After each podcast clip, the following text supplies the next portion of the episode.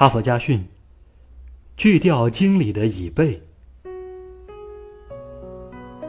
麦当劳之父克罗克，几十年前不过是芝加哥一家名不见经传的纸杯和乳精机械制造商，如今他已被企业界誉为没有国界的麦当劳帝国之王。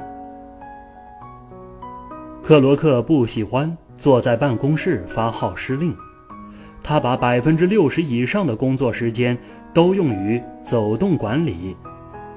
通过到各公司、各部门进行实地考察，他会从中发现很多问题，然后及时加以解决。曾经有一个阶段，麦当劳公司面临严重的财务亏损。经过调查，克罗克发现是公司各部门经理的官僚主义作风，导致了这一场危机。他们习惯于舒舒服服地躺在靠背椅上指手画脚，看不见问题的根源，把许多时间耗费在空谈和互相推诿上。克罗克为此寝食不安，他觉得扭转这种积弊。仅靠发几个老生常谈的文告，或者板着脸进行几次训话是解决不了的。为了彻底清除经理们的怠惰习气，克罗克想出了一个奇招。他向各地麦当劳快餐店发出一份紧急指示，把所有经理的椅子背锯掉，立即执行。所有的人都疑惑不解，他们不知道总裁的用意何在。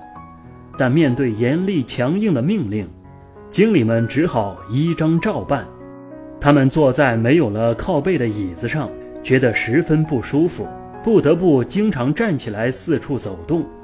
终于，他们慢慢悟出了克罗克的苦心，纷纷走出办公室，效仿克罗克的样子，深入基层，走动管理。依靠这个秘诀。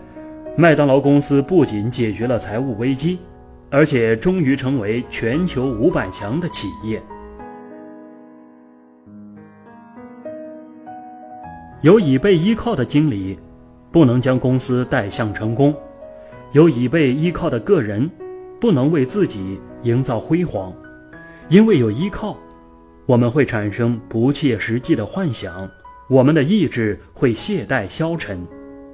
锯掉生活中所有的椅背吧，直起腰，迈开双腿，你才能自立、自信、自强。